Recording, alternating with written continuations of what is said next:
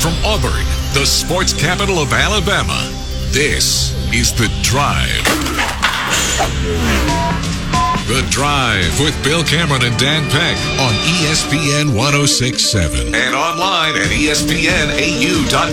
To be a part of The Drive, call 334 321 1390, toll free at 888 382 7502, or email The Drive at ESPNAU.com. Welcome in for the Friday edition of The Drive here on ESPN 1067, Auburn Opelika sports leader. Jacob Goins and Carter Bird filling in for Bill Cameron and Dan Peck here from 4 to 6 on this Friday afternoon, Friday, February 10th. 2023. Hope you're all doing well. Hope you all have some fantastic plans for the weekend. It's a big sports weekend. Uh, like I said on our show on the line here around Auburn and in the world of sports, it is Super Bowl weekend.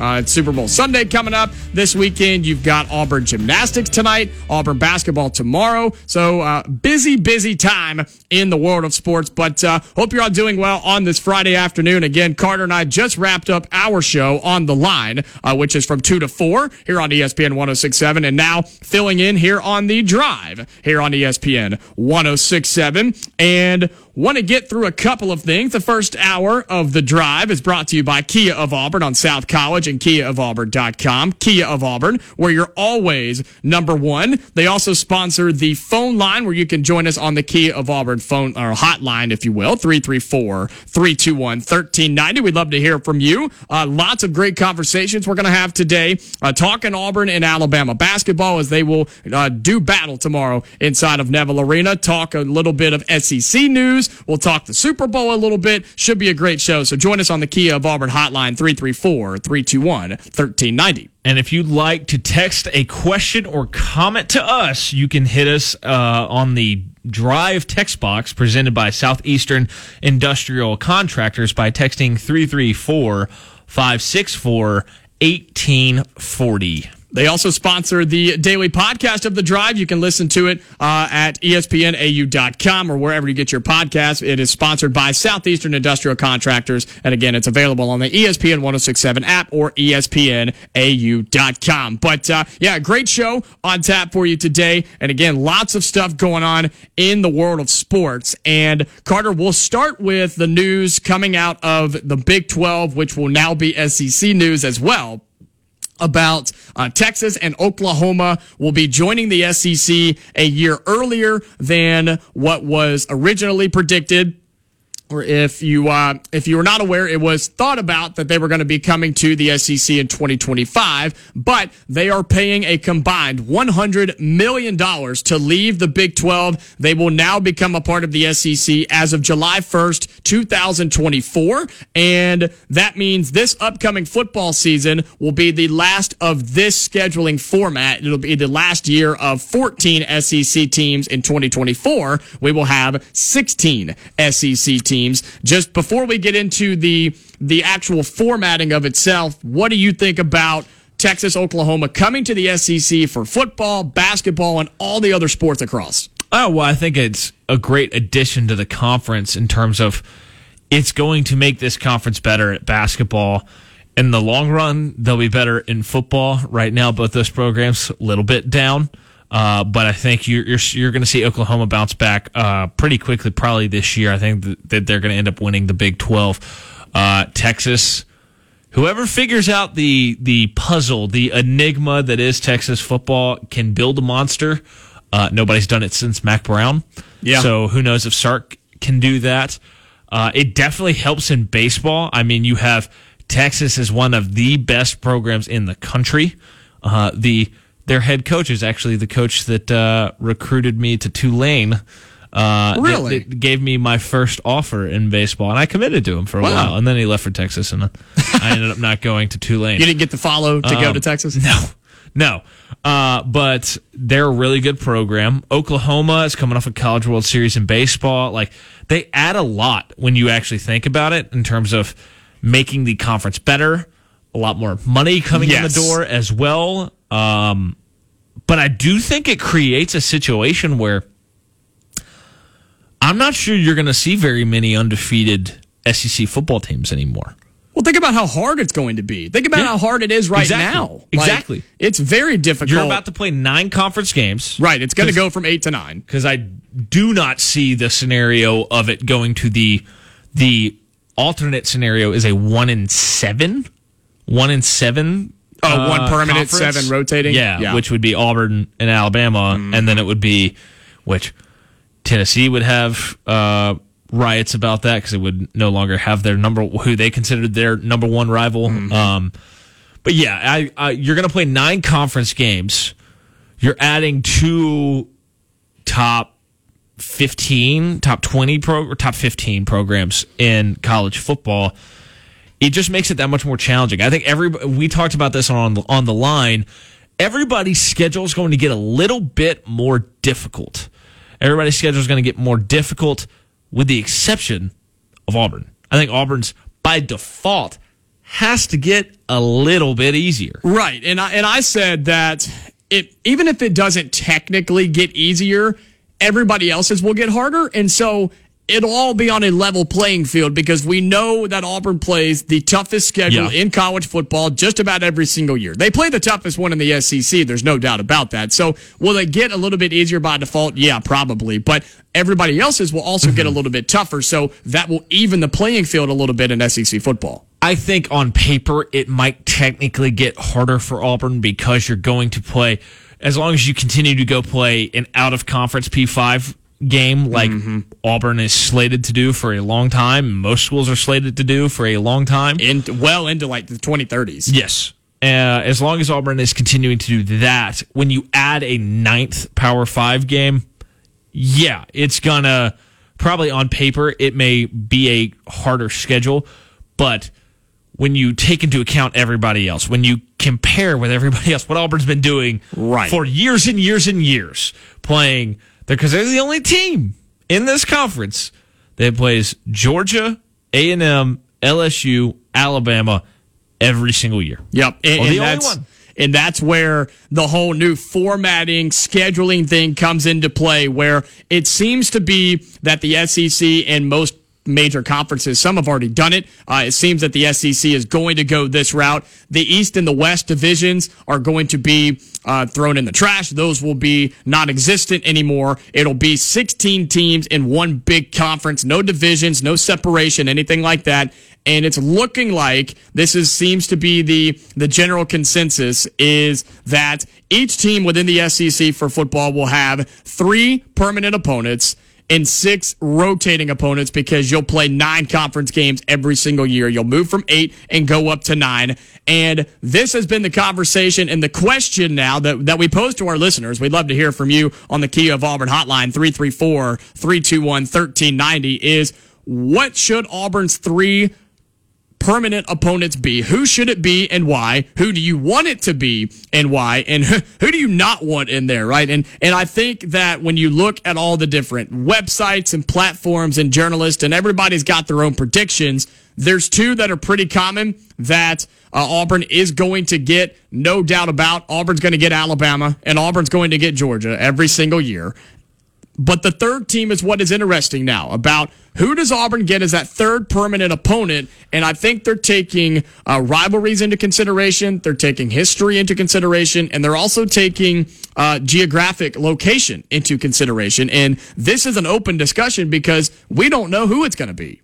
Yeah, absolutely. And there's a lot of buzz about potentially Auburn picking the Auburn Florida game every year back up. I don't love that. Uh, I don't think that that is fair to Auburn. Right. I agree. Um, because you, no matter how you slice it right now, Alabama and Georgia are the two premier schools programs in football in the country, much less the SEC.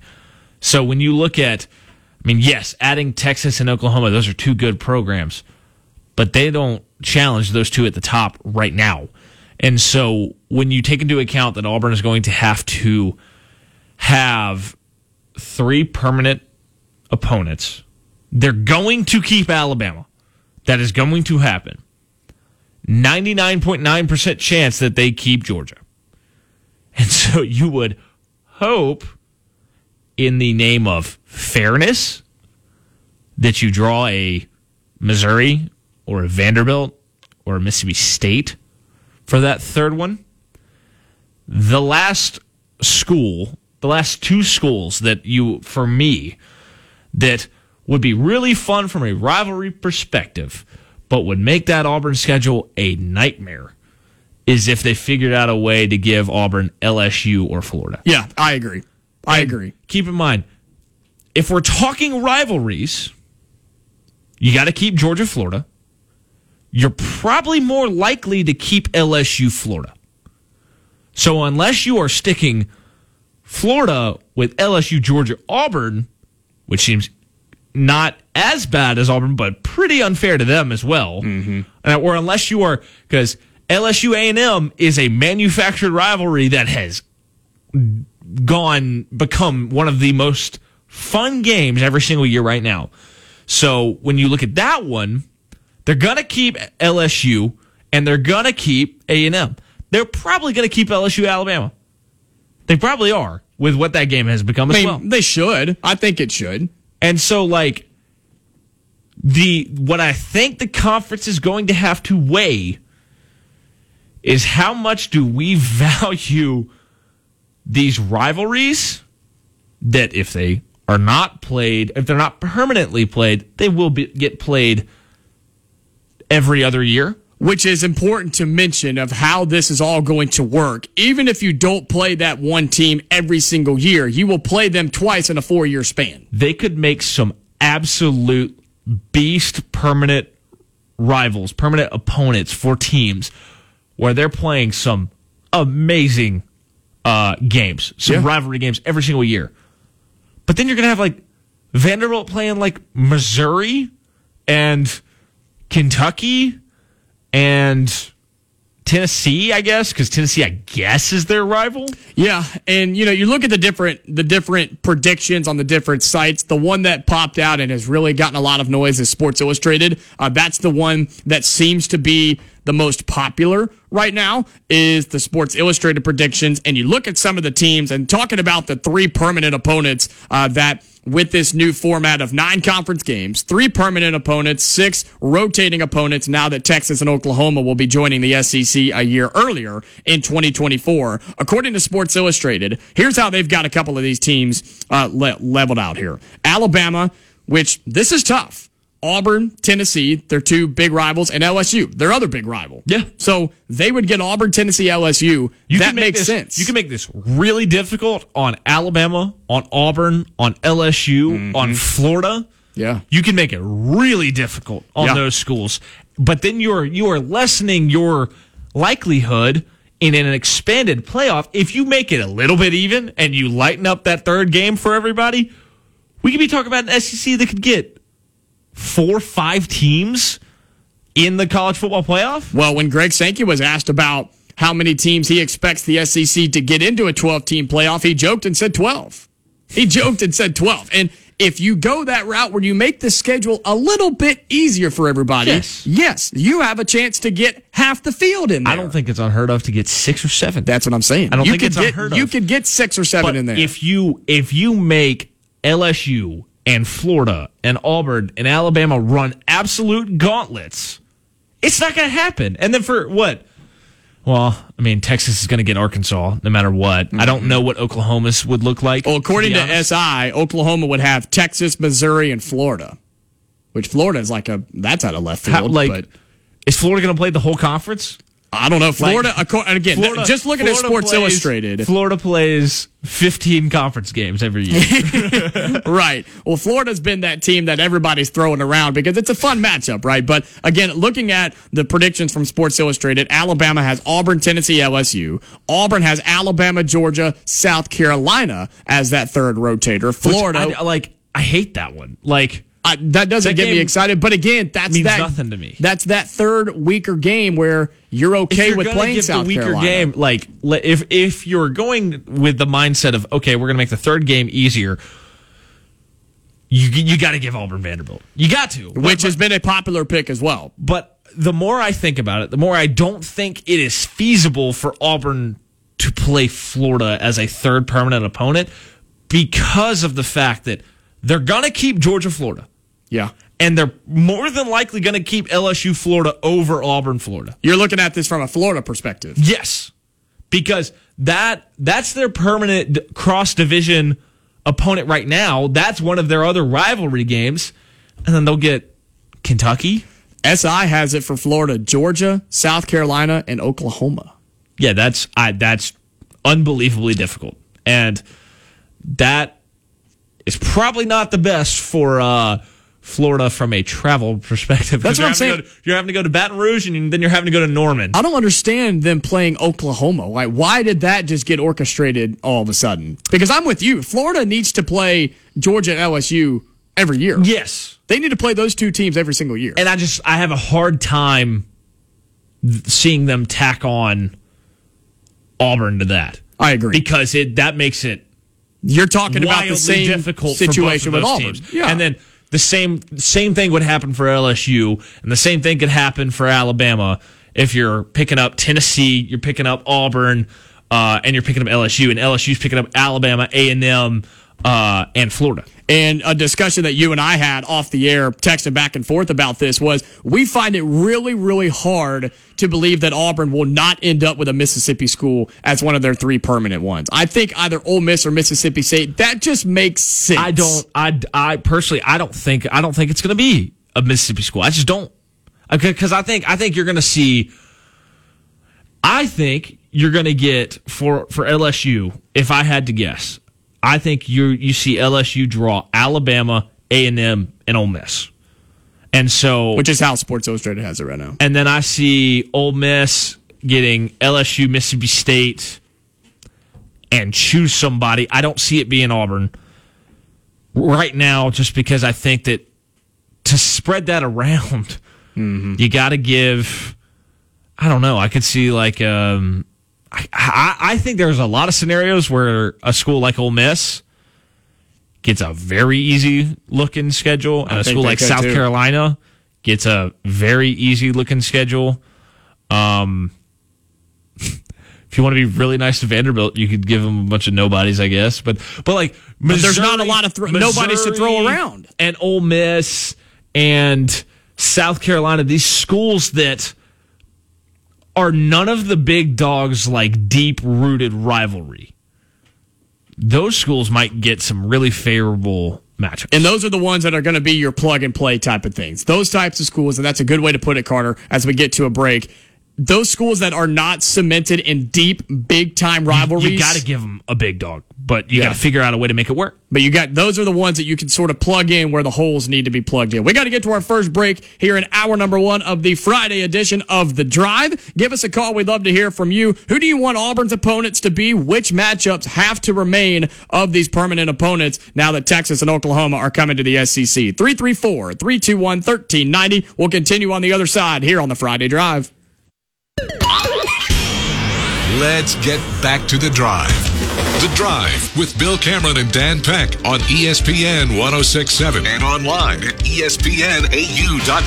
To be a part of the drive, call 334 321 1390. Toll free at 888 382 7502 or email the drive at ESPNAU.com.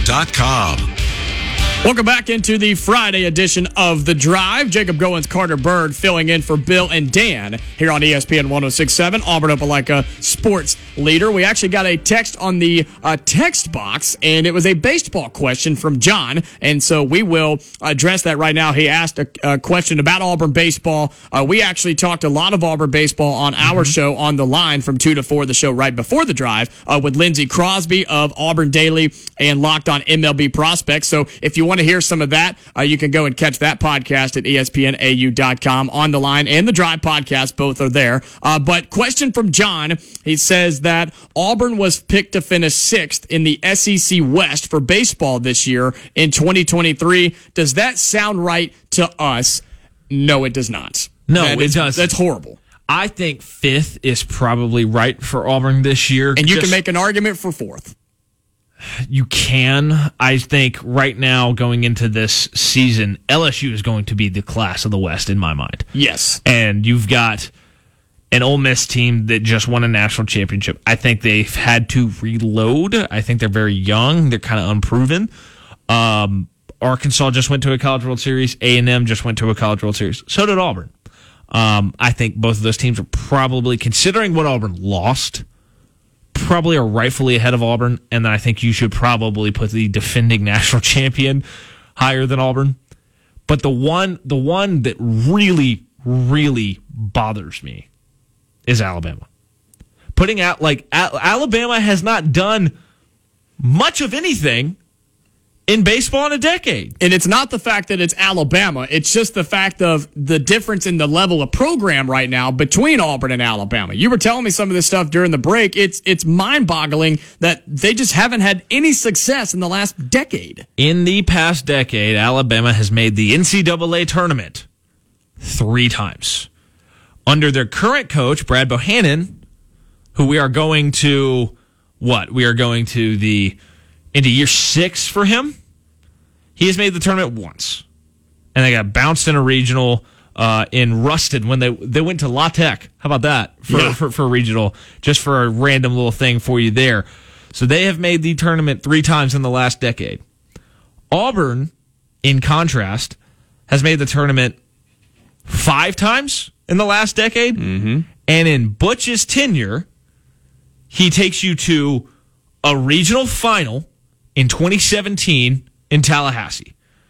The year after that, he takes you to game three of a Gainesville Super Regional because you you go to um, NC State and you go to Raleigh and you win the Raleigh Regional. You go then to number one Florida in a Super Regional. And You take them to a third game and you lose a heartbreaker. So you you go to a Super Regional. Alabama hasn't done that in a decade. Then you look at 2019 you go to the College World Series. 2020 season postponed. 2021 down year. Auburn doesn't make the tournament. And then last year, which I can you can make an argument is Butch Thompson's best team. They felt better prepared. Um, they I think it's Butch's best coaching job. Auburn wins hosts a regional, wins that regional, goes to Corvallis for a super regional, plays what the number three team in the country. Yeah, Oregon State, and beats them. Goes to a second College World Series in Butch Thompson's tenure. I don't understand. Like, what am I missing? Butch has shown you he is one of the best coaches in college baseball. Brad Bohannon has three winning seasons, which is why it's so baffling to see the fact that Auburn is picked to finish sixth in the SEC West this year in baseball. I just think they have more talent than Alabama. They've definitely got the better coach than Alabama. And is and, and some people may say, well, the difference between being picked fifth and sixth is not that big of a deal. Alabama's more experienced this year, I would say. They are. They're more experienced. But again, people may say, okay, well, fifth and sixth, that's not that big of a deal. But it is because Auburn in my opinion, will be a better team than Alabama in a stacked SEC West side of the SEC. But here's the biggest surprise out of that is the fact that Mississippi State is picked to finish last in the SEC West. I think you can make an argument that State could have a very big bounce back year. They had really tough uh, injury luck this past year. Uh, something else I do want to say I made this argument before, and I don't. I and Lindsay, when we were talking on our show, he said he hadn't really thought about it. I think there's a legitimate chance this year in the SEC in baseball, all seven of the West play in the tournament, and all seven in the West, if they were in the East, would finish above South Carolina, who is picked fourth in the East definitely ahead of Georgia. Definitely ahead of Georgia. Yes. Which, which that's another conversation that Georgia is in an incredibly talent rich state. All the biggest tournaments in the country are played in Atlanta, and yet they can't sustain success in baseball. It's the most baffling thing I've ever seen. They should be consistently a top 10 team in the country but for some reason they are not. Mm-hmm. Um, but I think Auburn, when you look at Butch Thompson versus Brad Bohannon, Brad Bohannon technically has four winning seasons. The COVID year, they didn't. They were really cooking in non-conference play. They were yeah. 16 and one, but they didn't play any conference games. But I, I just I don't know how you can tell me that Butch Thompson, with what he's shown you in eight years, you can tell me that Brad Bohannon is going to have a better team than him. I don't know why you aren't giving Butch Thompson the benefit of the doubt there. So, to answer your question, John, no, it does not sound right to us. The fact that Auburn was picked to finish sixth in the SEC West for baseball this season. But hey, season opener's coming up next weekend against Indiana. So, excited to uh, start to hear the ding of the bats over at Plainsman Park. We'll get to our bottom of the hour break. When we come back, we'll talk some Auburn basketball as they host Alabama, the number three team in the country, in Neville Arena tomorrow. Also, college game day going to be on the campus of Auburn University. We'll talk about all of that when we come back here on the Friday Drive.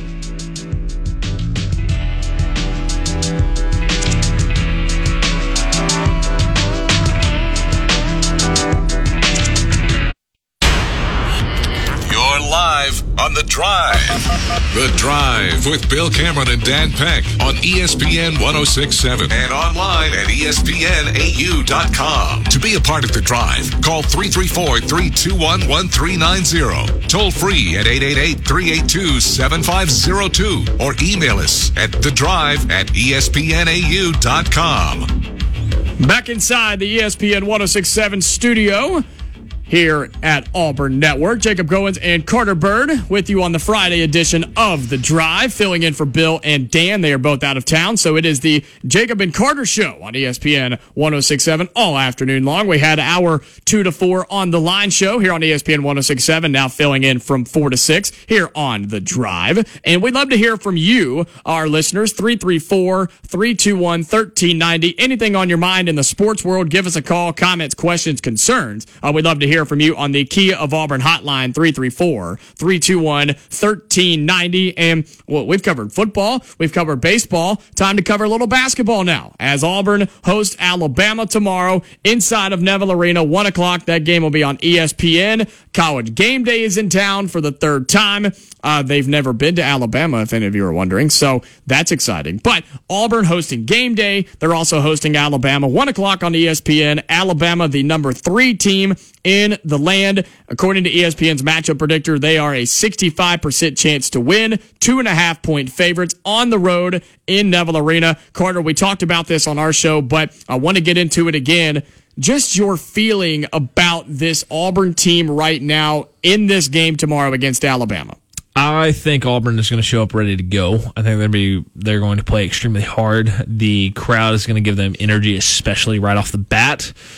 Uh, I think Auburn's can Auburn can limit Alabama a little bit defensively with the way that they've played this year. Um, Alabama, I think, can do the same thing back to Auburn, though. Uh, I do wonder.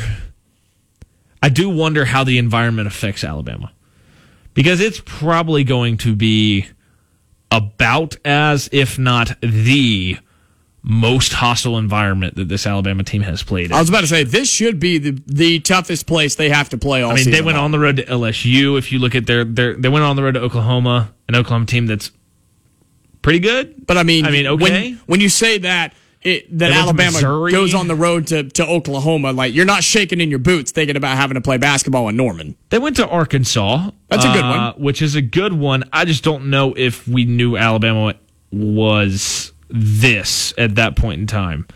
They went to Mississippi State, first SEC game. Like, they just have not. The hump can be a, a tough place to play. they have not played against a crowd like they're going to see tomorrow, especially with college game day coming. Student section is going to be filled three hours before tip. They need to they need to be the difference tomorrow. The student And section. I think they will be. I think they will too. Uh, I mean, they, they started camping out last Yesterday. night. last night. Yeah, Pearlville is alive and well. If you have not seen the pictures and videos, uh, it is a it's tent city out in front of Neville not Arena. quite what it was last year Give, when when Kentucky was here. they have what like 15 hours? Well, I mean, Kentucky last year started on like Wednesday. Yeah, it was insane. It was nuts, and it was freezing cold. Yes, it's gonna it be, was. It's going to be cold, but it was like right around and maybe below freezing during that. But I think Auburn's record being unranked maybe plays into that a little bit. I hope not. And I hope it doesn't play into the crowd inside of Neville Arena tomorrow at tip off at one o'clock because look, Auburn Auburn needs the crowd to be there and be the difference tomorrow because when you go to play in Coleman Coliseum, it's going to be tough. How about this from 16 minutes ago? The Auburn Jungle tweeted this out. Okay. Get your popcorn ready because it's movie night in hashtag Jungle Village. How are they, They pulling are- that off? They are, I look. I guess they're putting up a screen and a projector, and they're getting some speakers because they're going to play Top Gun Maverick outside Neville Arena tonight. Wow. At 10:30 p.m. That is awesome. Also, you're starting that movie at 10:30 p.m. too. Uh, yeah, which I It's mean, a little late. It's a little late, but I mean, what else you got to do? They're literally just going to be sitting there camping out, waiting for the doors to open for college That's game day. unbelievable. That is so I wonder, good. is the jungle putting that on or? It appears so. Interesting. It appears so. Well, when I was in college, when I was in school, um, WEGL would go out before games and they would set up their speakers and computers and stuff, and they play, Yeah. and, you know, play music And that and stuff. still happen tomorrow morning. Oh, I'm sure it will. And I'm sure, you know, we've seen in the past where Bruce and the team, they come out and give, you know, donuts or biscuits or something for the students camping out, right? To show their appreciation, uh, for, for for the students showing up. So I'm sure something like that will happen tomorrow morning, uh, before college game day. But, uh, no, that's exciting. They're going to be watching a movie out there in Pearlville. Yeah, that's going to be a lot of fun. Um, and especially, I guess they're do- they're starting it at that time because of the gymnastics meet that we haven't even talked about yet today. Yeah, which there's a line for the gymnastics meet already. There's there was a line this morning for the gymnastics five versus meet. number nine, and you have the two most prominent in terms of yeah. NIL value female athletes in the country in the same arena with Livvy Dunne and Suni Lee. Yeah, it's going to be a fantastic meet tonight. I think they are f- number five and number nine. I think Mm-hmm. in the on three NIL 100. Wow. Yeah, I mean, look, gymnastics, when you get big names like that, Suni Lee, we obviously know uh, what she has become in the NIL world. She is absolutely crushing it. Uh, but yeah, that's exciting as well. Auburn Gymnastics tonight uh, hosting LSU in a top 10 showdown in Neville Arena. Again, there was a line for that starting early this morning for the gymnastics meet, and then everybody else lined up for the basketball game. Yeah, it was a big week for Auburn athletics because you had the basketball matchup uh, last night with number one South Carolina did not go great. On the women's side, but it yeah. is it is um, a gauntlet of a program. A as Lin- Lindsey Crosby, who we had on uh, hour number one of our show earlier today, a dynastic program, dynastic. uh, which is a phenomenal word. I love that word. I'm gonna start using that all the time. Very uncommon used Softball word. Opened today. Got a six nothing win over St. John's. They are currently up five to nothing. Uh, headed to the fourth inning over Fordham in their opening day matchups. But yeah, a lot of action. Uh, Baseball scrimmage going on. yes, right now unveiling some dope all blue jerseys. They are sweet. Oh my God, they're they're so good. They're amazing. you know what I want now, right? So so it, they're wearing grays. The white the white team is wearing gray, all gray, Auburn script. The blue team is wearing all blue. Looks unbelievable. White trim know- down the side. I know they have an all white version. I know they have an all cream version. Do they have an all orange one? I'm sure they do. This goes back to football season, man. If Auburn is Auburn going to wear the orange jerseys? Well, this is different. Ba- baseball, you have a bunch of jerseys. I know, but, But and then follow up to that. Is there an all did did an all digi camo version? oh gosh, oh, oh god, Oh, everybody's No. favorite. Everybody's no, everybody's least favorite. But uh, no, Auburn baseball did That'd be, release. so, that'd be so funny. that would be it. Would be funny, but it'd be worth it. Eh, I don't No, know. it would not be financially. No, Yeah, because they don't have any money over there. But uh, no, they did release some very cool uniforms for Auburn baseball. If you have not seen them, look them up. They're everywhere on Twitter. Uh, Jason Caldwell uh, has two really good pictures of them on his Twitter account, so you can go and look that up if you want to see those. But yes, very busy weekend here on the Plains for Auburn athletics: softball, baseball, gymnastics, basketball, men's and women's. So uh, lots going on. And to bring this back to Auburn and Alabama basketball tomorrow. Again, we'd love to hear from uh, from the listeners. What do you think about the game tomorrow? Does Auburn have a chance tomorrow against Alabama? What do they have to do to get a win against the number three Alabama Crimson Tide? Give us a call on the Kia of Auburn hotline, 334 321 1390. But, uh, just to look at this team right now for Auburn, take the game out of it, just to look at this team, they've got some issues. They've got some issues. They've got some problems. And they've had some tough losses over the last couple of weeks in some games that they could have won, some games that they should have won. And the biggest problem right now, Auburn does not have a go to guy late Yes. game offensively. They just don't have it. Well, you do. You have the guy who has everything you could possibly want, but he lacks one thing. He lacks the mentality and the confidence to do it. Jalen Williams should be that guy. 100 times out of 100 with this roster right now. With his skill set, the talent he has, his ability to shoot, he should be that guy. But he just he he passed up on it against what was it Tennessee? No, it was against A and M. Against A and M, he he passed up on it. He does for whatever reason because we saw it with Chuma, we saw it with Isaac. These guys who it took them time for it to click that they were that guy on their respective Auburn team. Chuma, it took until year two. It took till around the Georgia game when he hits the buzzer beater there, and then it clicked. And Bruce had been saying all year, "You're the best player on the court every time we go out there." And it clicked, and he turned into a monster.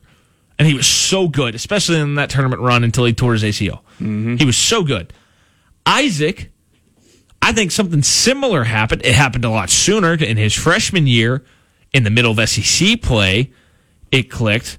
Where he just And he went on. to a different level because then he realized I am the best athlete on the court. I am very fast. I'm unbelievably strong.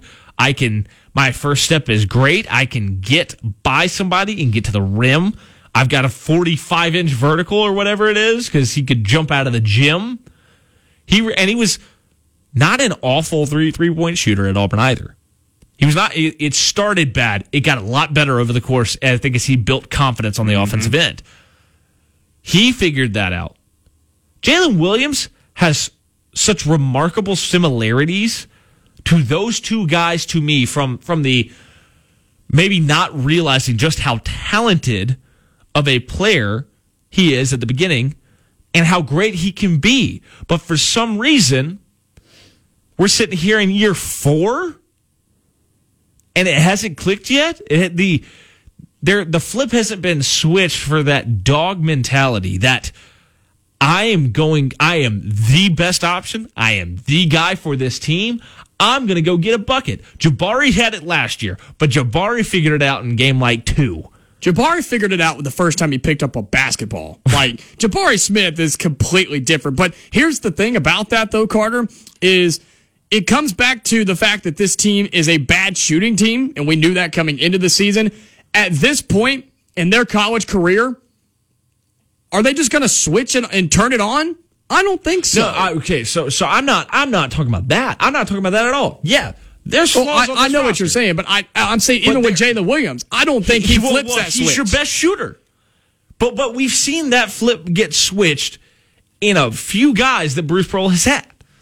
And we've seen it happen in real time. We've seen it click. We've seen them ascend to a different level. Well, part of the problem is they don't get him the basketball either. Well, there's times where he gets the basketball and he doesn't look to actually do anything with it and looks to get it out of his hand as fast as possible. And that's the thing is we've been begging this dude to do something like this for three years now because we know how good Well, he is, how athletic he in, is. in his career at Auburn, he has never been in the situation where he is the guy. He had Isaac as a freshman who became the guy, and you also had Samir who had that mentality and could score as well. And I- and Samir is one of my favorite Auburn players in recent memory. But he had all the he just oozed confidence. is he above or below swagger. KD Johnson? Good one. then the next year, Funny. you had I, I don't I personally I, am not sure Jalen Williams viewed himself as on par talent wise with JT Thor who was 17 Uh, but Who but- we've but- talked but about You also had you also had Sharife, which when he was there, that was your guy. That was so. I don't think Jalen. Granted, he practiced with those guys, so I don't think you didn't see him in the game as much. But I don't think he thought he was the guy on that team, or he could be the guy on that team. He probably needed to be. Instead, they turned to Allen Flanigan when there were, were no guards anymore, and that's when we saw the best stretch of Allen Flanigan's career. Until Mm-hmm. Where he was until- predicted a first round draft pick. About th- there's about a three week period this year where he's been really good with a blip or two where it has not been as pretty. Um, but Jalen Williams on this roster right now, Jalen Williams is the most talented player. And you would expect it to click, and it just hasn't. And that's my worry is we're sitting here talking about this on February 10th. You have a month left of the regular season. Is it going to flip? Is that switch going to be turned on for Jalen Williams? I just don't know if it is. And the problem is they don't make him a priority. He doesn't make himself a priority. And I just don't think it's going to happen at this point in the season. I think this Auburn team they are what they are. And we'll talk about it some more as we go on throughout the show. We got to get to our final break here in hour number one of the Friday edition of The Drive. When we come back, we'll preview the Super Bowl coming up this weekend. It is Super Bowl Sunday. In just a couple of days, we'll talk Eagles and Chiefs when we come back. The drive continues. Continues. continues. The drive with Bill Cameron and Dan Peck on ESPN 1067. Online at ESPNAU.com. To be a part of the drive, call 334 321 1390. Toll free at 888 382 7502 or email the drive at ESPNAU.com. Wrapping up hour number one here on the Friday edition of The Drive. Jacob Goins, Carter Bird filling in for Bill and Dan on this Friday afternoon. As we've been talking all things Auburn athletics, we've touched football, baseball, basketball, and now going to talk for the next couple of minutes before we get out of here for the bottom of the hour break, or top of the hour break, excuse me, is the Super Bowl coming up on Sunday. It is a a big day around America, and let me be one of the people to preach the the fact and idea that the day after the Super Bowl should be a national holiday. I just think that should be a thing. We should get off work for that. I have put in my um, put in my recommendation to our boss Steve Witten. Uh, don't think he. He I don't think no. he. I don't think he's going for it. But um, I I still think it should be because you should not be punished for the biggest game of the year being on a Sunday because look, you go to you get with a group of friends, right? You eat a bunch of food, you stay up late, you watch the Super Bowl, then you have to go to bed and get up and go to work the next Uh-huh. day. Like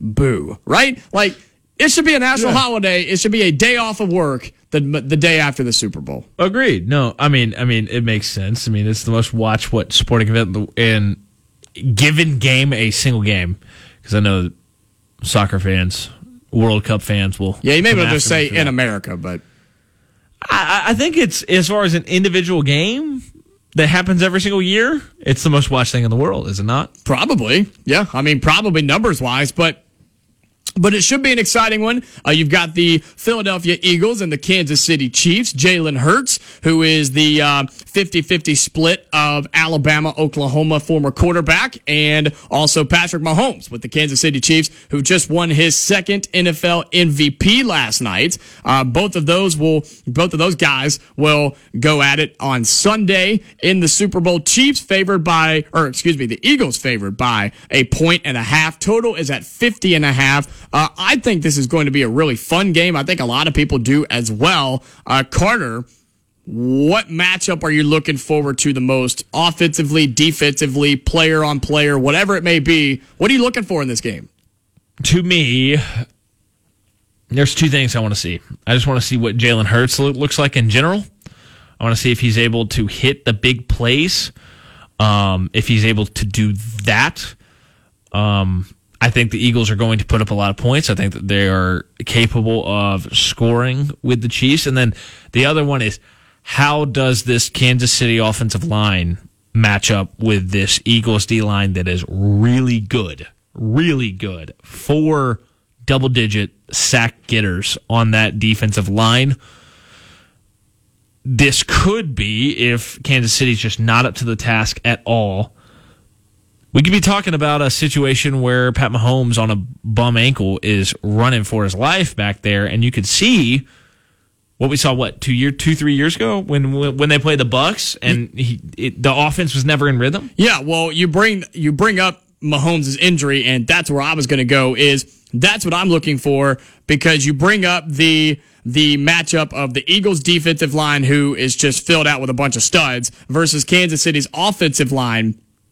if the if the Eagles are able to get to Patrick Mahomes and bump him around a little bit, knock him on the ground, possibly um, mess with that injury again. I mean, I'm not saying that's going to happen, but if Patrick Mahomes gets re-injured in this game, the Eagles may run away with this thing. I've talked about it. We made picks on our show. Who do you have again, Carter? Who do you think wins? I think the Chiefs do it. I just I. I trust Pat Mahomes to make more plays than Jalen Hurts right now.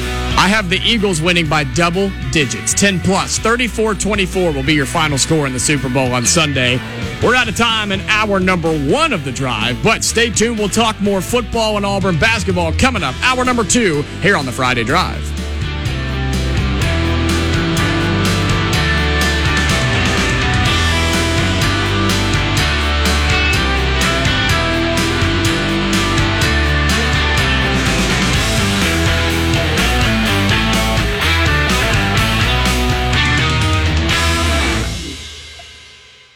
Roundtable. ESPN 1067, WGZZ HD3 Waverly, and W294AR Auburn Opelika. This is Sports. I'm Kevin Winter. Tiger Woods played only nine rounds of golf last season after he recovered from two brutal injuries to his legs in the February of 2021 car crash just outside of Los Angeles. Tiger only plays majors. That's about to change next week. Tiger announces he's coming back to play golf. Quote, I'm ready to play an actual PGA Tour event next week.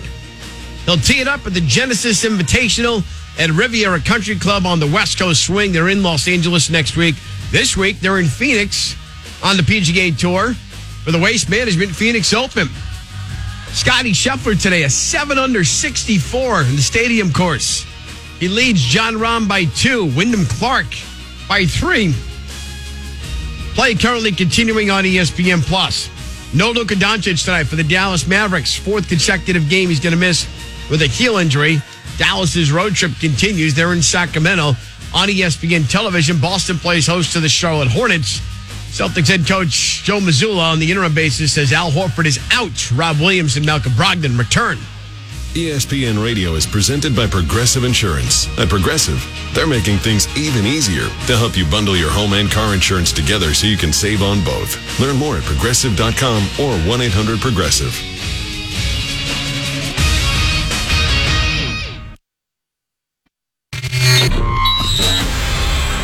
Live from Auburn, the sports capital of Alabama, this is The Drive. The Drive with Bill Cameron and Dan Peck on ESPN 1067 and online at ESPNAU.com. To be a part of The Drive, call 334 321 1390, toll free at 888 382 7502, or email The Drive at ESPNAU.com. Welcome in. It is the Friday edition of The Drive, hour number two here on ESPN 1067, Auburn Opelika Sports Leader. Jacob Goins, Carter Bird, filling in for Bill and Dan here on this Friday, February 10th, 2023. Hope you're all doing well. well it's been a dreary day here in the Auburn Opelika area, but uh, hope you're all doing well. Hope you all have some fantastic plans for this weekend. Auburn gymnastics tonight at Neville Arena, Auburn basketball tomorrow at Neville Arena, and uh, Super Bowl on Sunday. So very busy around the world of sports. And this is the second hour of the drive. It is brought to you by the good folks at the Orthopedic Clinic, East Alabama's go-to center for orthopedic care with locations in Auburn and Opelika to better serve you on the web at theorthoclinic.com. And um, we'd love for you to be a part of the show on on the Kia of Auburn hotline, 334 321 1390. And if you happen to miss any of the first hour of the drive today, you can go and find it at ESPNAU.com, the commercial free podcast. It is brought to you by our friends at Southeastern Industrial Contractors, again, on the ESPN 1067 app or wherever you get your podcasts.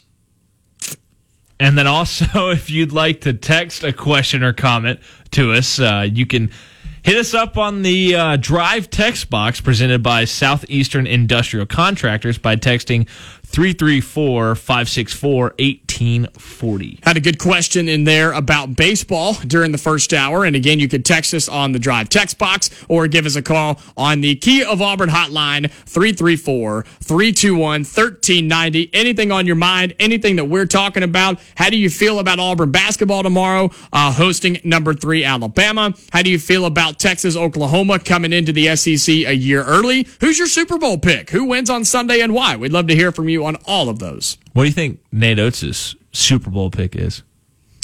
That was bad. What? Come on. Wait, now. was that a reference to? Yes, it was. Okay, I thought it was. That's why I was saying that was a that was a really I'm bad reading, joke. I'm reading about it on Twitter. Eh, eh, eh, hey, now. now, okay, so you what do you? made a thousand times worse jokes I have than that on the air. I have made really bad dad jokes. Dad jokes. I haven't made any actual bad jokes, but dad jokes, yes. But what? Okay, let's let's start with that then, because what did you think about that? Nate Oats on his weekly sports talk show or his weekly, you know, game I think, show I think or he's an whatever. I think he's an idiot for saying that because that is you're talking about an Auburn program that is has been the best program in the SEC over the last five years. Well, let me say before, because if people haven't heard or seen what it is, Nate Oats in his sort of like a Tiger Talk version, right? It's that Bruce Pearl does with the Auburn Sports Network. Nate Oats has a show like that in Tuscaloosa. He went on his show uh, last night, I believe, and said that you know, talking about going and traveling to Auburn, playing in Neville Arena. He said this is their Super Bowl, so we know they're going to be ready. Yeah, and so I mean, look, that, that this is such a tired, tired narrative that these teams try to force. Arkansas tried to do it, which was hilarious because everyone on their schedule beat them. Their first six opponents beat them in the SEC play. So, like, is it a Super Bowl if everyone has one? It can't be. But uh, when you look at, I mean, Kentucky, I get why they say it because they've long reigned supreme in this conference in basketball. I get why they say it. I think it's stupid, especially when Auburn, when Neville Arena sells out all the time. I still, I, I will, in my heart of hearts, always call it Auburn Arena, by the way. Um, but it will, it sells out all the time. This isn't new. This isn't like, this isn't happening. It's not selling out because it's Alabama. It's selling out because of what Auburn basketball has become over the last five years. You have the best, you have the most wins of any SEC team over the last five years. At, and that just cannot be denied. And then you look at the fact that it is a it's a program that gets up for big games all the time. Yeah, it's a big game. But this isn't like this isn't any different. I mean, it's it's a rivalry game, yes. And I know that Nate Oats isn't used to playing in front of sold out arenas because they don't Got do him. that at Coleman Coliseum. Got him. But it's loud. I, the energy's going to be there, but the energy's there all the time. The energy was there against A and M. Yeah, they just took I it out of the building. I was not in the arena for the Georgia game. I, I I can't speak to what it felt like in that in that game. But the A and M game, the crowd was as loud as I'd heard it in a little bit. A and M just, as you said, took the air out of the building.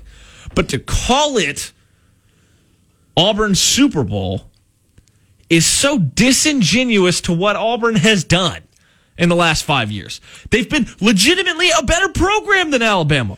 I agree. And look, does a here's why I'll slightly disagree, I guess. Does a little bit of it have to do with it being Alabama? Sure, it does. It's Alabama. It's the Iron Bowl of basketball, right? It's the Iron Bowl here on the hardwood. I get that, right? It helps that Alabama is number three in the country, sure. but this would be it would be the same story if this was Kentucky being number three, if this was Arkansas being number three, if this was Tennessee being number three, coming into Neville Arena tomorrow with college game day going to be there. Pearlville is out and about. They are tent city, which by the way, it's supposed to rain tonight, so good luck to those folks. But got they, they got, got tents. Yeah, They're fine. Yeah, they'll be fine. I mean, it, miserable experience. It sounds like to me, but more power to them. Dedication from the jungle. But no, I, I'm with you. I mean, uh, sure, a little bit of it does have to do the fact that it is Alabama, who's a top five team. But again, this would be any top five team from the SEC. Auburn fans do this. The students do So, this. so his quote was, "This is always their." Let me Super pull the exact quote. I, I, I Let me want pull the, the exact, exact quote. because last year, the Alabama home game, yeah, it was a big deal, but like the Kentucky one was the big one. So, like, if he's making a statement that this is always that, Here we go. That's I got not it. true. Here's what Nate Oats said on his radio show about the Auburn basketball matchup versus Alabama tomorrow. He said, They're ready to go, Oats said. We know they're going to be ready for that one. That's going to be their Super Bowl. We've got to be ready to bring the energy there in that place. That new arena they've got with the students right on top of you, that place is loud. Look, when when Auburn has been to a place that Alabama's program has never been to, they might get there this year. Alabama's never been to a Final Four. I take issue with you throwing that around. I think that's tired. I think that's stupid, and I think it's only going to motivate the atmosphere even more. And it's gonna it's a statement that doesn't need to be made because it makes it harder on your team. Yeah, I, I mean, I get what he's saying. I think I the think comment is stupid. stupid. I do. I agree. I don't like the comment, but it's a shot at Auburn, right? It's a shot from from Alabama at Auburn. But I like the way that you put it. Is yeah, you now just made it even tougher on your team to go on the road to the toughest place to play It's in the SEC. and it's foolish. yes, I agree. And Nate Oats has a history of maybe not thinking all the time and acting and reacting. I go back to when he told LSU to get off his court with some expletives that he got say, is that for. how he said that? I don't remember that. There was some. There's a word or two that I can't recall at this exact moment.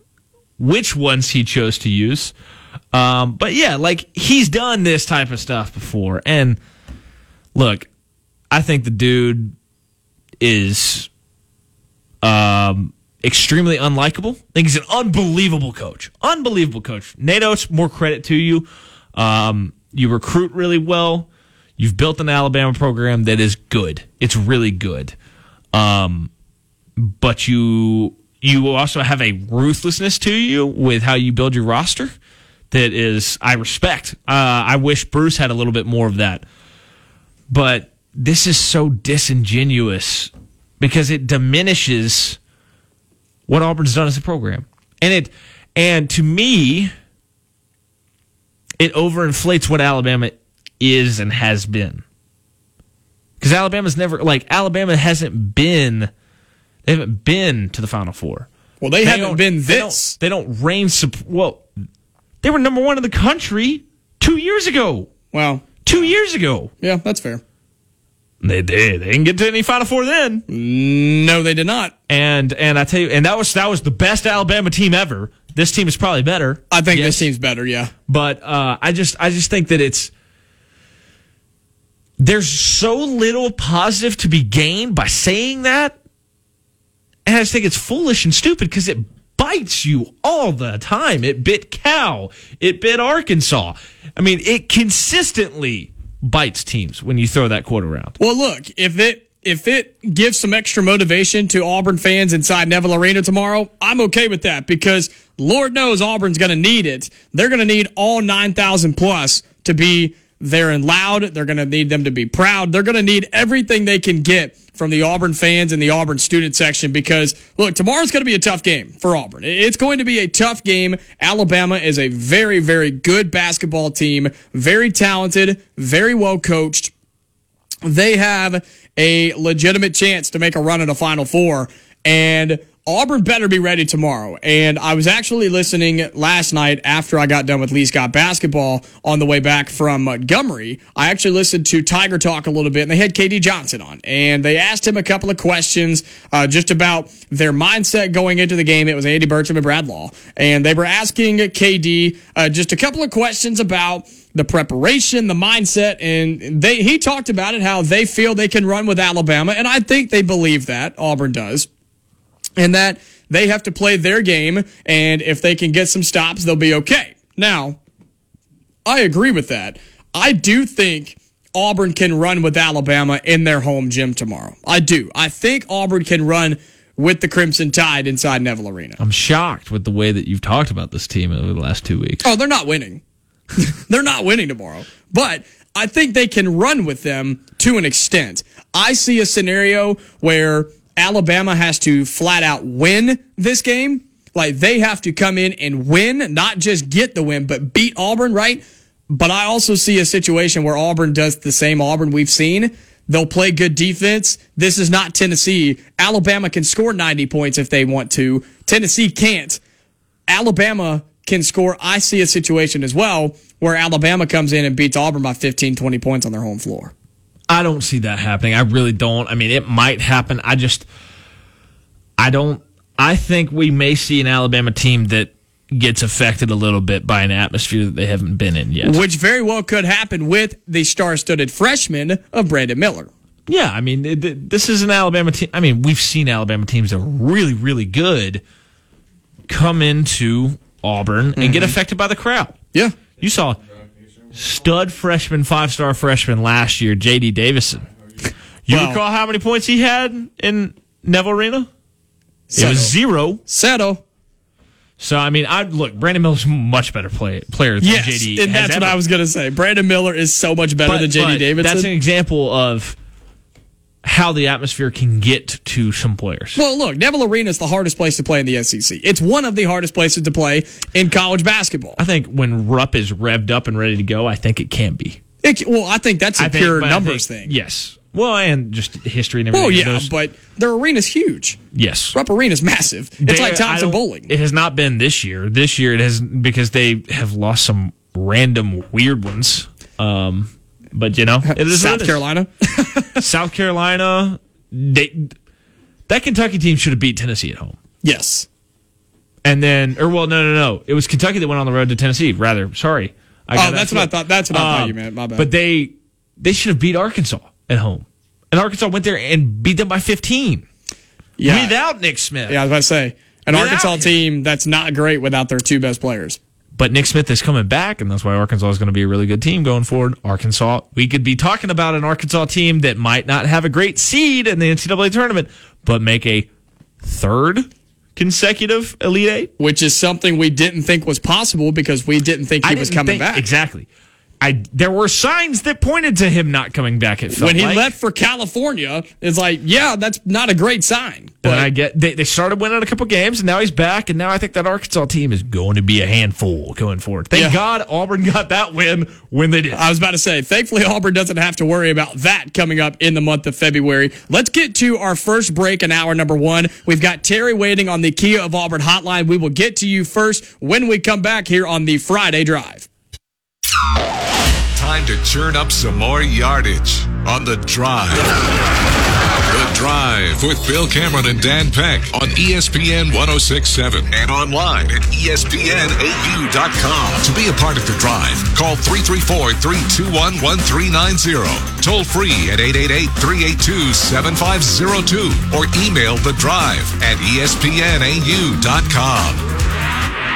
Let's get to the Kia of Auburn hotline here on the Friday edition of The Drive. 334 321 1390. Terry, you are with us on the Kia of Auburn hotline. Happy Friday.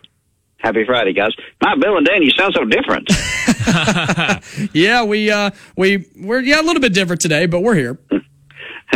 um I made a prediction earlier. Uh oh. I think I think Alabama's going to win eighty five to sixty six.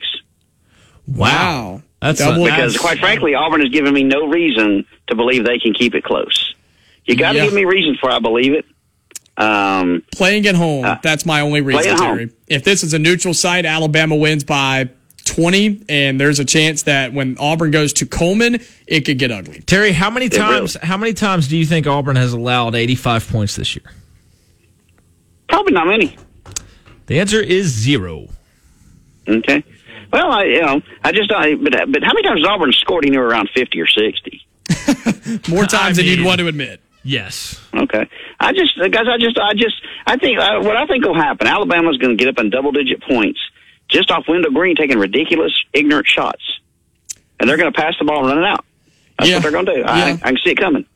And, and that's the problem, Terry, with me personally, is what has Auburn shown us that gives us confidence going into this game tomorrow? It hasn't been much. It hasn't been much of late.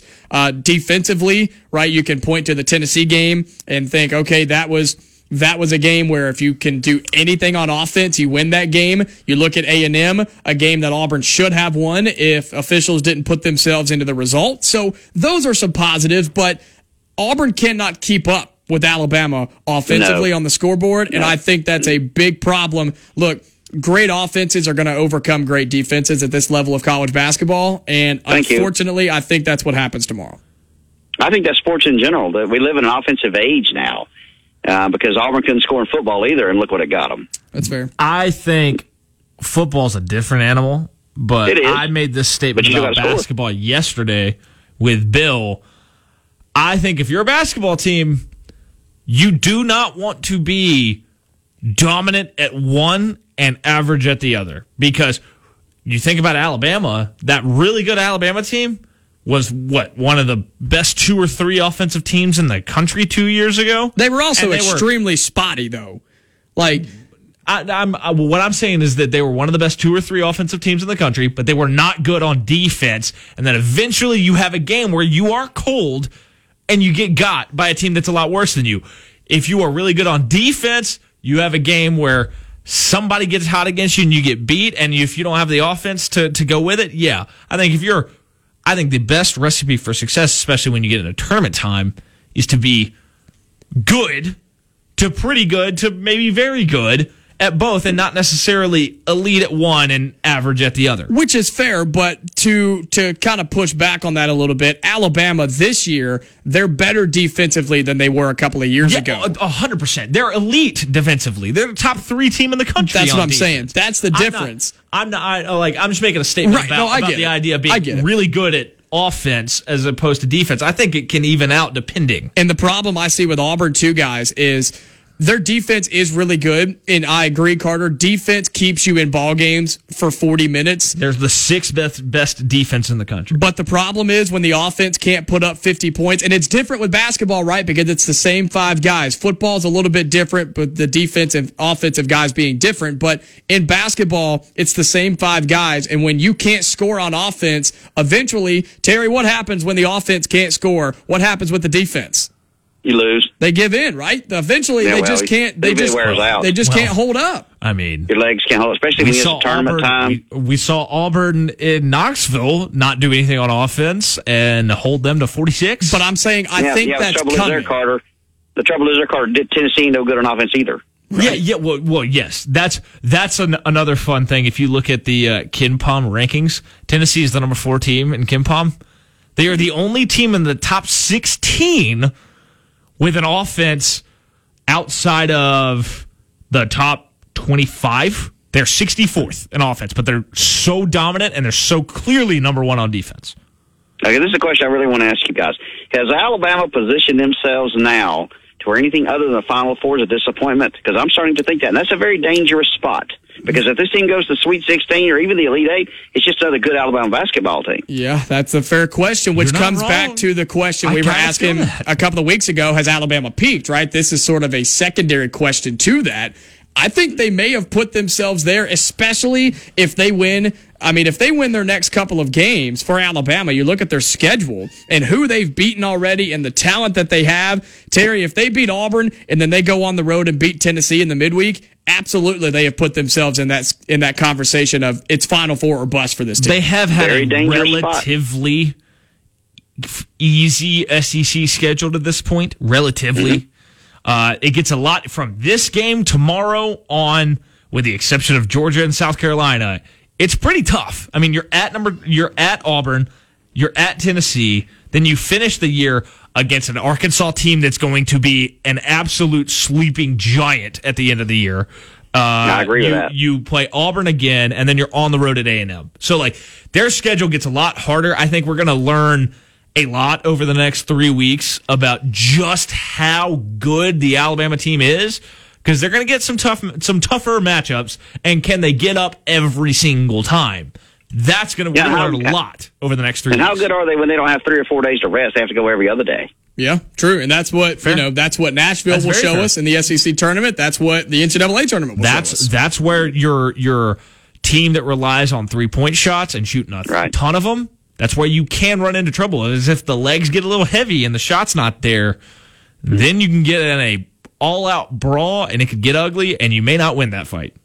Right. Let me ask you guys a quick football question first. You know I got to touch on football. Of course. Um, is it true that Walker White is out there recruiting other players to come to Auburn? Oh, yeah. 100%. Oh, yeah. Terry, Terry, he commits to Auburn, and before he ends his, I guess, interview after the commitment, he name drops 14 guys in the 2024 class that he wanted to go to play with him. He's tweeting at multiple guys all the time. He's tweeted at Martavius Collins, the four star tight end that just decommitted from Alabama. Uh, he's tweeting at Fat Burnett, the four star uh, Andalusia running back. and that's just really pub- and that's just publicly.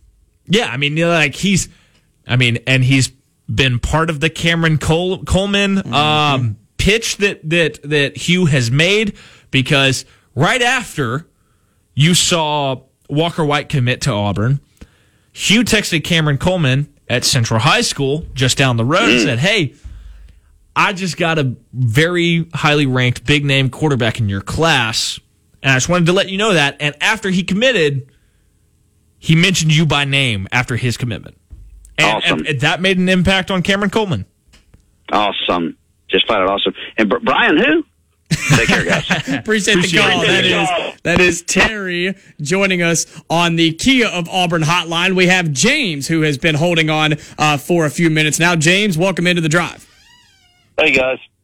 Uh, so what's the news on uh, Texas and Oklahoma joining the SEC? There seems to be a lot of chatter here lately, and then some of it not so good, some of it Yeah, somewhat. yeah.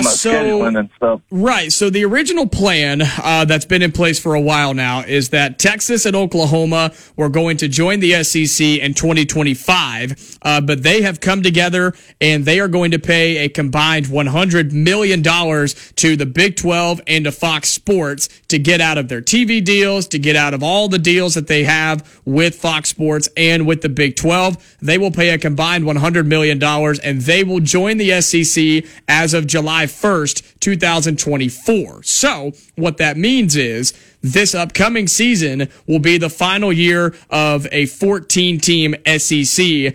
And what that starts to bring up is for football specifically, because that's the one that really gets everybody going, right? Is how will scheduling change now that there are 16 teams instead of 14 and and James the the pretty common uh, response right now is to go from eight conference games to nine conference games. You'll have three permanent opponents, and then the others will rotate uh, every basically every year, and you will see the same team twice in a four year span. You'll play them once a year place and you'll go to their place. You'll play them twice in a four year span. And so really what the conversation becomes now is who are each team's three permanent opponents? And for Auburn, two of them seem to be pretty obvious. That third one is the one that really fluctuates right now. I would say it's probably be in between LSU and Tennessee, probably if I had to pick. So For Auburn, I don't. I personally don't think it's going to be. We, we we had this this discussion when you start thinking about it from the other team's perspective, Which is important to do here. rather than just from the Auburn perspective. From the Auburn perspective, yes, you would love to keep the Auburn LSU game going. I would imagine that for another popular one has been Florida. When you look at it from the Florida perspective, they're going to keep Georgia, they're going to keep Florida together, they're going to keep LSU and Florida together, and then for LSU, they're going to keep A and M and LSU because that's become a very fun rivalry here in the short tenure of A and M and the SEC. And probably LSU That- Arkansas, right? I don't think LSU cares about that rivalry, but I know Arkansas does. So maybe. Uh, but I, I, I think they they will keep Alabama LSU above Auburn LSU if I because of what that game has become over the last decade or so. Well, that's a better. Uh, all that's a better plan than what I had. I figured just to keep uh, the divisions and put Alabama and Auburn in the East and uh, Yeah. let Oklahoma and Texas Yeah. stay in the West. Right. So- Well, I think I think divisions are like uh they're of the past now in college football with the direction that we are all going. I think that uh, you're going to see divisions become less and less of a thing and less important. Well, James, we got to get to a break. Hey, man, we appreciate the call. We got to get to our bottom of the hour break. And then when we come back, we'll talk some more about this and we'll uh, continue to preview Auburn and Alabama and Neville Arena tomorrow. Stay tuned for the Friday Drive.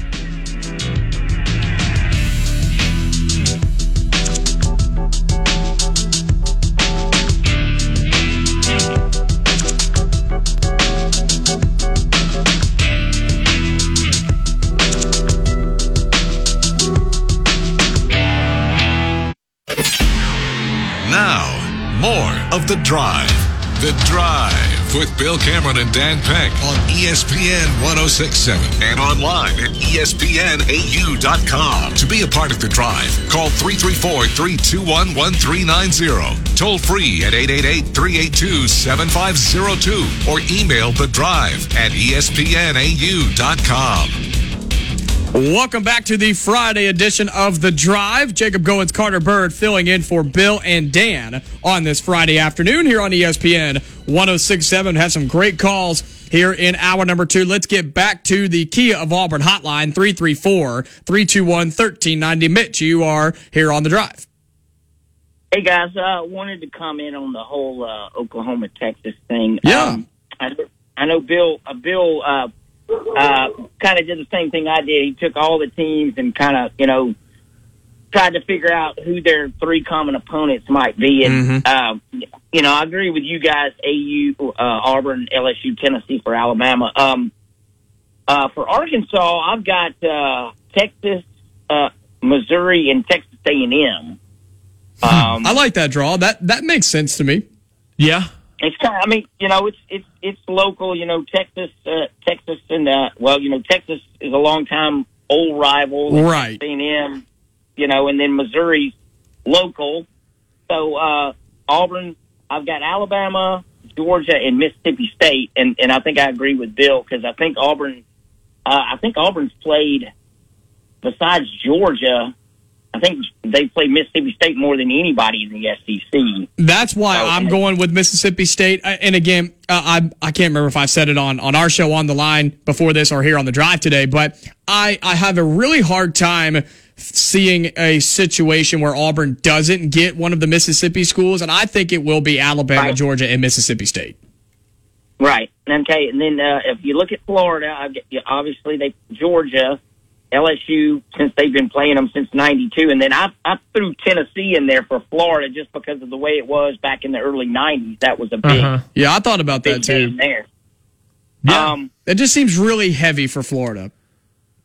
Well, yeah, I know. But not saying Uh, it, not saying it won't happen. I just I, I what we've been talking about, Mitch, is we hope that the SEC doesn't do that to the top teams, right? Don't give them three extremely difficult games. Give them their two rivalries, They which are- are normally good games, and then throw in one of those bottom four, bottom five teams to make it a little bit more balanced, which gives you a better chance at an extended college football playoff down the road too. Greg Sankey and Birmingham are smart enough to realize that in a in an expanded playoff, they need to to properly kind of even out everybody's permanent opponents to make it easier for five, six teams to make the 12 team playoff from this conference because if done well, it can happen.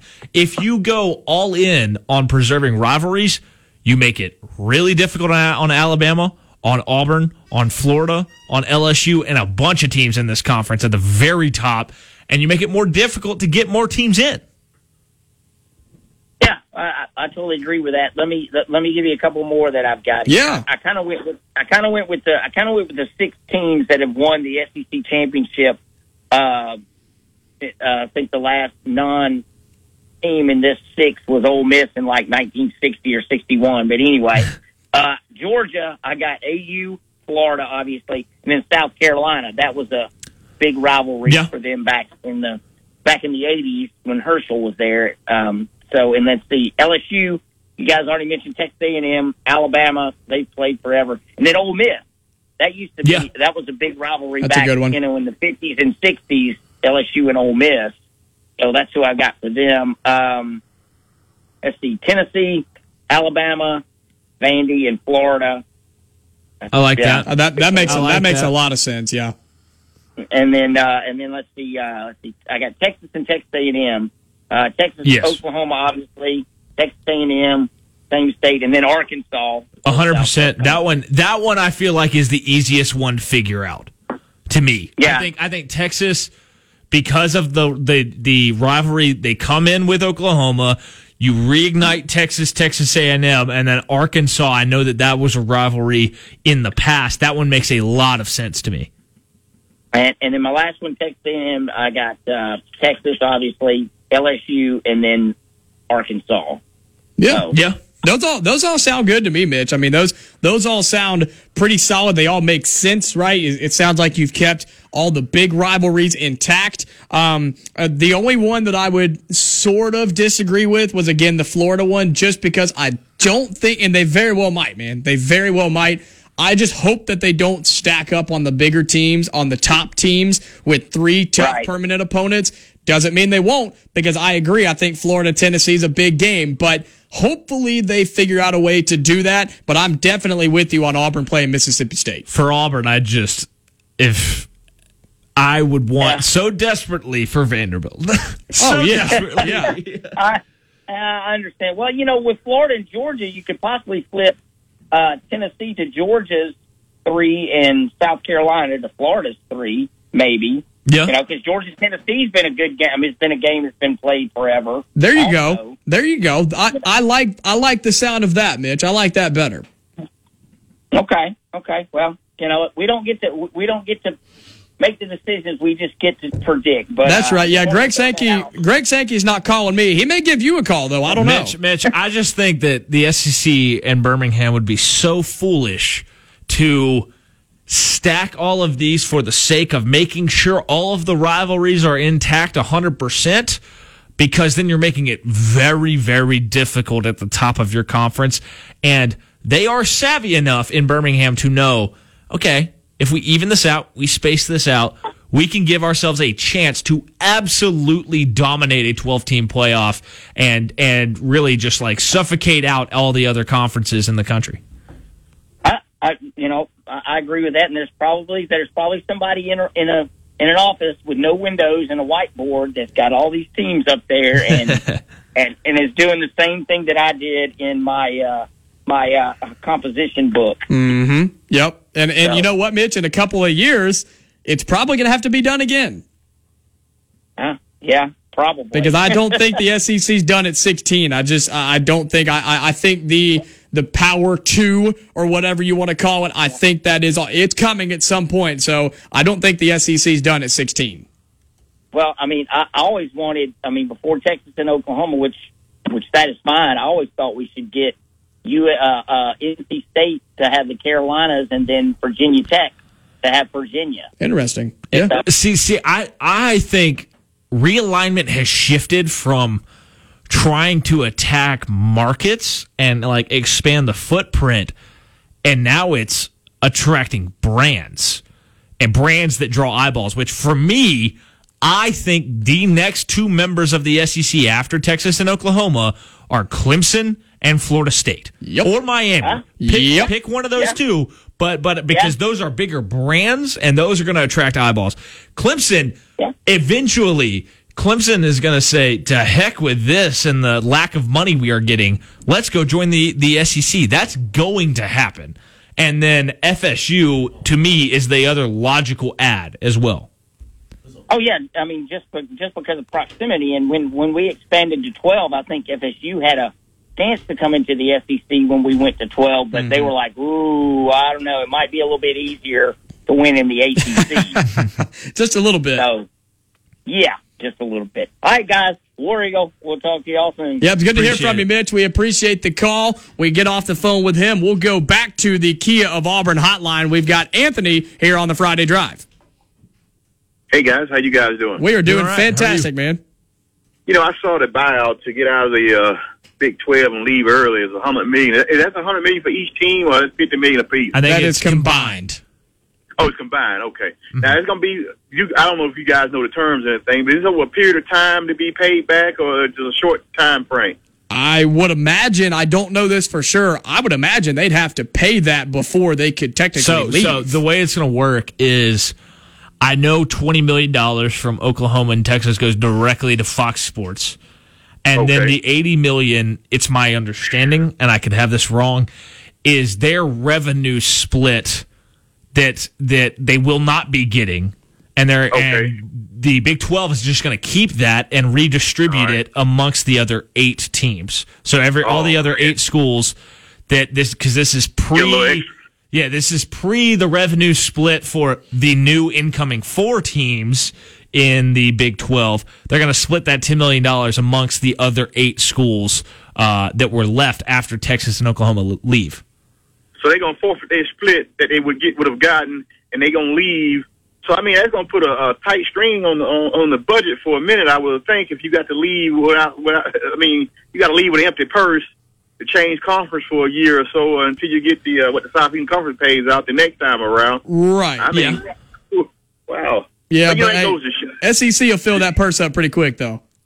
you know that goes to show you. Like I've been telling people all the time, if they can afford to do that, then plenty of bread is being made, and that means enough money to continue to do all the NIL and all that stuff without even coming up with these crazy restrictions to restrict somebody's financial Yeah. income. Because, because hey, if somebody want to pay you or come up with some kind of deal for you to endorse a product or whatever it is, I mean, as long as it ain't nothing indecent, then uh, why not let somebody endorse a, a product and uh, Yeah. and whatever mm, a financial situation that that put on the table. If it's, if you think that's the best deal for you, why not get it? Yeah, Yeah. Oh, I'm with you. I'm Anthony, absolutely with I, you. I think this is a short term, like take the short term loss and the money that they will make over time in the SEC will more than make up what they are losing in the interim here. And so I think Yeah, it's, it's a long game play financially for both of these schools. Absolutely, absolutely, one hundred percent. Thanks, guys. Y'all have a good weekend. Yeah, you too, man. You Anthony, too. good to hear from you. That is uh, Anthony joining us on the Kia of Auburn hotline. We'd love to hear from you as well. 334 321 1390. We're going to take our final break, come back, give our final thoughts on everything going on this weekend. That is Auburn and Alabama basketball, the Super Bowl, gymnastics tonight. And uh, just a reminder that the second hour of the drive is brought to you by our good friends at the Orthopedic Clinic, East Alabama's go to center for orthopedic care with locations in Auburn and Opelika to better serve you on the web at theorthoclinic.com. When we come back, we'll wrap up the Friday drive. Let's get back to the drive. The Drive with Bill Cameron and Dan Peck on ESPN 1067 and online at ESPNAU.com. To be a part of the drive, call 334 321 1390. Toll free at 888 382 7502 or email the drive at ESPNAU.com. Wrapping up the Friday edition of The Drive, Jacob Goins and Carter Bird filling in for Bill and Dan on this Friday afternoon. It has been the Jacob and Carter show on ESPN 1067 all afternoon long. We had our talk show uh, called On the Line from 2 to 4. Comes on every day, Monday through Friday, right here on ESPN 1067 before The Drive. And then we have filled in today for Bill and Dan here on The Drive. Been two great shows today. Uh, lots of great calls, great guests. Uh, it's been a lot of fun here in the studio. But as we wrap up uh, the Friday edition of The Drive, if you missed any of today's show, be sure to go and catch up with the podcast. Uh, you can find it at espnau.com. Click on the podcast center. It'll all be right there. Commercial free right after the show. So be sure you go and do that. Podcast is brought is brought to you by uh, Southeastern Industrial Contractors. But Carter, as we wrap up the show, couple of events to talk about. Auburn Gymnastics at home tonight versus LSU. It is a top ten matchup in college gymnastics. Uh, the Auburn girls gymnastics team looking for a big win. They've put up some impressive scores recently, uh, but unable to get a couple of those wins. And in gymnastics, uh, as we know, but if s- some people aren't aware it's not as crazy as it sounds. It's not technically about the wins in the regular season. It's about the scores that you post in those meets, right? Yes. So the rankings are based off of your overall scores, your average, all that type of stuff. Now, you do want to win, don't get me wrong, but you don't technically have to win to move up in the polls. And so, big night for gymnastics tonight. Auburn, uh, number five, right? And LSU Yes. number nine, I believe. Yes, Auburn. Uh, so they do weigh road scores a little bit heavier. Yes. uh, which is why Auburn moved, despite losing to Alabama, moved up from six to five this past week because Auburn posted a season best score on the road at Alabama and a loss. Alabama went berserk in that at the very end and just stormed ahead, which was nuts. They had a little home cooking too. But yeah, I think they posted they posted miles better on the floor than they had at any point this year and posted the highest floor score in the country. and they had like six girls go for career bests. Like it was, it was. Well, everybody went for a nine nine plus on the floor for Alabama in that one. Yeah. Um, but Auburn really needs to post a really good score tonight, and I think they probably will. The energy will be there, and if Auburn does that, Auburn can continue this quest to. I mean, we're talking about a legitimate threat to win a national championship in gymnastics in Suni Lee's final year at Auburn. You want to talk about somebody who could she already has, but could drastically change the program of Auburn and take it to and she would change the landscape of college gymnastics if she takes what was a solid what was a good Auburn program, a good Auburn program before she got here. And if she wins a national, if she takes this team to a national championship, Darion Goburn and Suni Lee will have completely changed the face of this program and changed the landscape of college gymnastics because we've already seen how Suni Lee has changed recruiting in gymnastics. Auburn has has gotten way more talent than they ever have before, thanks to her being on campus and the way that she promotes Auburn. Right, and I think that's important to note is that yes, Suni Lee is is magnificent. She's literally one of the best gymnasts in the entire world. But there's a lot of talent around her right now as well, which she has helped build that in recruiting and all of that. So I 100% agree. Uh, Suni Lee will uh, probably get her own statue at Auburn at some point. I think she deserves it. She is one of the biggest names to come a, through here. win a championship, hundred percent. She's one of the biggest names to come through Auburn, and I put her. She will go up there with Bo, Cam. Uh, I mean, those types of of, of guys and, and athletes that have come through Auburn. Suni Lee will be one of those. So that is tonight over at Neville Arena. Auburn and LSU in a top ten matchup. Uh, you got the Super Bowl on Sunday. I know we're both looking forward to that. Uh, should be a good game. Eagles and Chiefs. But as we wrap up here, Carter, Auburn hosting Alabama tomorrow in basketball. The number three team in the country coming into Neville Arena. Does Auburn get the win? I think Auburn loses, but by less than five. I kind of have it in my head as a 71 67 game. I think Auburn takes a loss, but competes for the entire 40 minutes. I think Auburn will be in it. And as I've said, Alabama is going to have to come into Neville Arena and beat Auburn. They are going to have to win that basketball game. And quickly, what I mean by that is Alabama's not going to come in here and just out talent Auburn and just win easily. They're going to have to fight for 40 minutes because Auburn's going to fight them for 40 minutes. And the crowd's going to be there. The crowd's going to be very supportive. And the crowd will be a deciding factor tomorrow over Alabama. If Auburn can feed off of that, run your offense a little bit, knock down some shots. You're gonna have to score more than 60 points to beat Alabama tomorrow. Sorry to to burst your bubble if you're Auburn. You're gonna have to score more than 60 points to win this game tomorrow. I don't think Auburn gets it done. I'm gonna take Alabama 78, Auburn 60. Seven. That's my final score prediction. 78 67. I'll take Alabama Didn't by you 11. say that, that they were going to lose by 15 plus earlier today? No, I said I could see that situation. Okay. I could see that scenario where Alabama comes in and they put up a 45 point performance in the first half, like we've seen Auburn give up this year. If they do that, it's over. Auburn will lose by 20. So defense better show up, man. Uh, but should be a good one tomorrow. Should be a great weekend. Hope you all have a fantastic weekend.